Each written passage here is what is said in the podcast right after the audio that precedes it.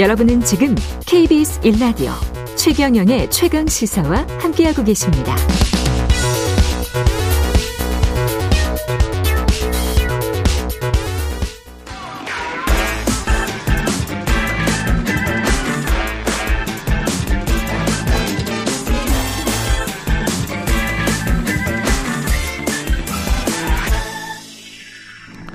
네, 한번 노뉴스 오늘은 경향신문 박순봉 기자와 함께 하겠습니다. 안녕하십니까. 네, 안녕하세요. 예. 민주당 상임위원장 어제 그 정청래 의원 그리고 그제는 또 최재성 전 정무수석이었죠. 뭐 네. 서로 간에 언쟁을 대단히 하더라고요. 가상 언쟁이라고 해야 되겠죠. 이게 근데 이 상임위원장 자리가 그렇게 중요합니까? 일단 이 상임위라는 거 기본적인 설명을 좀 드리면은요. 예. 그러니까 의원들의 전공이다 이렇게 생각을 하시면 될 것 같아요. 전공 네. 상임위가 네. 예. 국회의 주요 기능이라는 게 정부 감시하고 또 예산 심의하고 이런 것들이잖아요. 근데 정부가 하는 일 감시하려면 범위가 너무 넓거든요. 그래가지고 요걸 좀 전공으로 쪼개준 겁니다.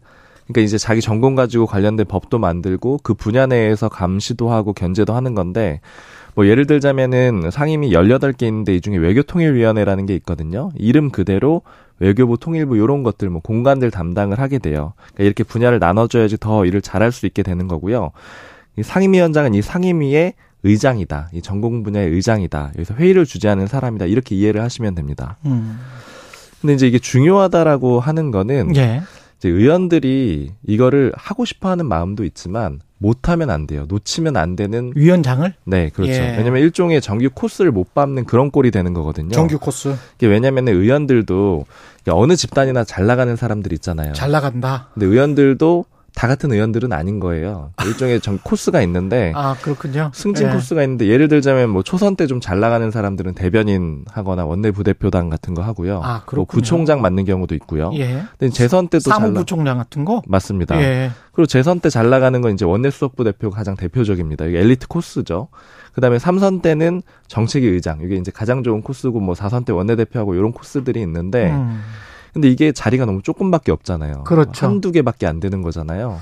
어떤 모임에서 그 총무는 한 사람이죠. 그렇죠. 네. 그래서 이제 삼선이 적어도 상임위원장은 맡아줘야지 음. 그 선수 때 할 역할을 하게 되는 거예요. 삼선이 되면 그렇죠. 그러니까 예. 삼선 때 상임위원장을 못 하게 된다.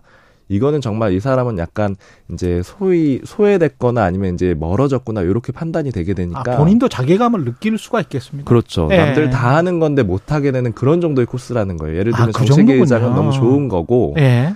상임위원장은 반드시 해줘야 되는 그런 자리가 되는 거고, 예. 그러니까 그러다 보니까 조금 이제 나눠줄 수 있도록 그렇게 여러 가지들이 돼 있는 겁니다. 아 그렇군요. 근데 그 상임위 중에서도 뭐 꼭 어떤 상임위가 좀 힘이 힘이 세다 그래야 되나요? 권력이 있다 그래야 되나요? 아니면 뭐 어, 상임위의 관할 이 넓으면 좋은 겁니까? 어떻게 되는 거예요? 그렇죠. 사실은 이제 네. 지역구 예산 챙기기에 제일 좋은 상임위가 제일 좋은 거예요. 그러니까 그 국토위, 국토위, 그리고 아니면 이제 그 농어촌 담당하는 지역구 가진 그런 의원들은 아, 농해 수위 이런 데가 좋은 거고. 예. 근데 이제 기본적으로 이번에 이제 행안위원장이 좀 논란이 민주당에서 됐던 거잖아요. 예. 이제 그건 또 그만큼 핫하다라는 얘기인데. 행안위원장은 어디를 관할합니까 이거는? 일단 이렇게 되면 행정안전부가 기본적으로 행정안전부? 들어가고, 예. 그다음에 행안부가 되면 경찰이 또 끼겠죠. 아 경찰. 네 그리고 행안부 장관 밑에 있으니까. 맞습니다. 그리고 예. 중앙선관위가 들어있거든요. 아 중앙선관위가 여기 들어있군요. 그러니까 이제 지금 예. 기본적으로 매우 핫. 핫하죠. 왜냐면은 지금 중앙선관위 선관위 문제 많잖아요. 그러네요. 굉장히 주목받는 자리가 될 거고. 예, 아빠 찬스 때문에. 예. 맞습니다. 예. 그리고 또 경찰도 지금 뭐 노조 대응이라던가 여러 가지 문제들이 있잖아요. 음. 그러니까 이런 것들도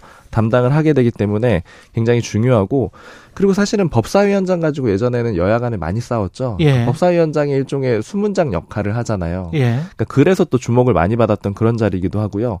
그리고 지금은 시즌이 아니어가지고 잠시 주목을 덜 받고 있지만 예결위, 예산결산 특별위원회 요런 데는 정말로 뭐 예산 끌어오는 데는 가장 핵심적인 자리잖아요. 예. 이런 데도 굉장히 좀 인기가 많습니다.